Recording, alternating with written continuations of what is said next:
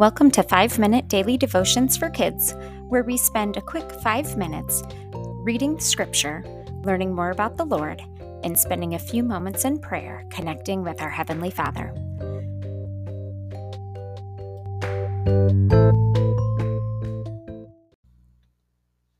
Today is Thursday, January twenty-seventh. Our verse of the day comes from Proverbs chapter five, verse twenty-one. For the Lord sees clearly what a man does, examining every path he takes. Wherever you are, whatever you do, God is always there. And you can be sure that God knows all about you. That can be a comfort.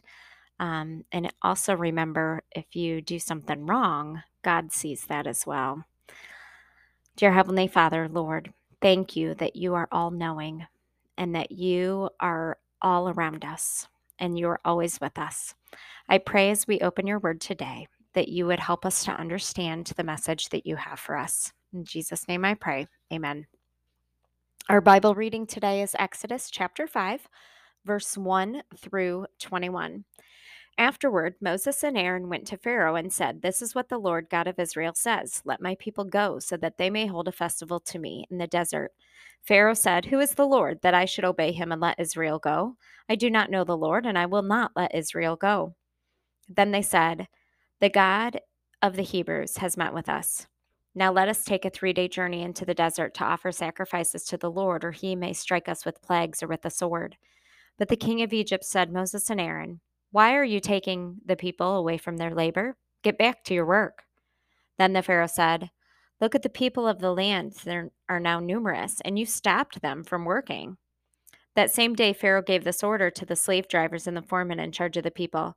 "You are no longer to supply the people with straw for making bricks. Let them go and gather their own straw, but require them to make the same number of bricks as before. Don't reduce the quota.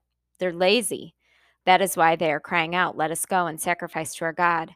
Make the work harder for the men so that they will keep working and pay no attention to the lies." Then the slave drivers and the foremen went out and said to the people, "This is what the Pharaoh says. I will not give you any more straw.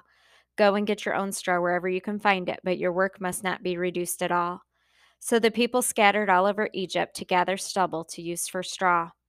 The slave drivers kept pressuring them, saying, "Complete the work required of you for each day, just as when you had straw." The Israelite foremen appointed by Pharaoh's slave drivers were beaten and were asked, "Why didn't you meet your quota of bricks yesterday or today as before?" Then the Israelite foremen went and appealed to Pharaoh, "Why have you treated your servants this way?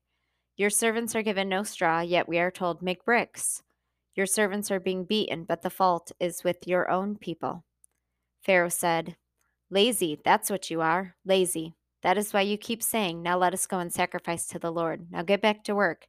You will not be given any straw, yet you must produce your full quota of bricks." The Israelite foremen realized that they were in trouble when they were told, "You are not to reduce the number of bricks required for you each day." When they left Pharaoh, they found Moses and Aaron waiting to meet them, and they said, "May the Lord look upon you and judge you. You have made us a stench to Pharaoh and his officials and have put a sword in their hand to kill us." So Moses had a lot of doubts about his new job as a leader, and the Israelites are having a lot of doubts and criticism of Moses too. It says, "May the Lord judge and punish you for making us stink before Pharaoh and his officials. You have put a sword into their hands, an excuse to kill us." Being a leader is a tough job.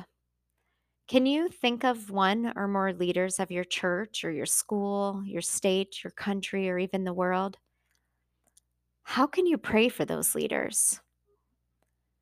Maybe even you could write an encouraging word to them directly from you. Maybe you could copy a prayer onto a card to encourage these leaders by giving it to them or mailing it to them. Dear Heavenly Father, you have put many people in positions of leadership above us, at our churches, at our schools, in our homes, in our cities, in our state, our country. Lord, we know that being a leader is hard. We pray that you would give these leaders wisdom and guidance to make the right choices, to be brave and to follow you.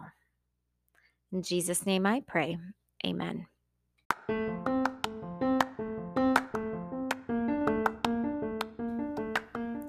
Exodus chapter five, verse one. Afterward, Moses and Aaron went to Pharaoh and said, "This is what the Lord God of Israel says, let my people go so that they may hold a festival to me in the desert."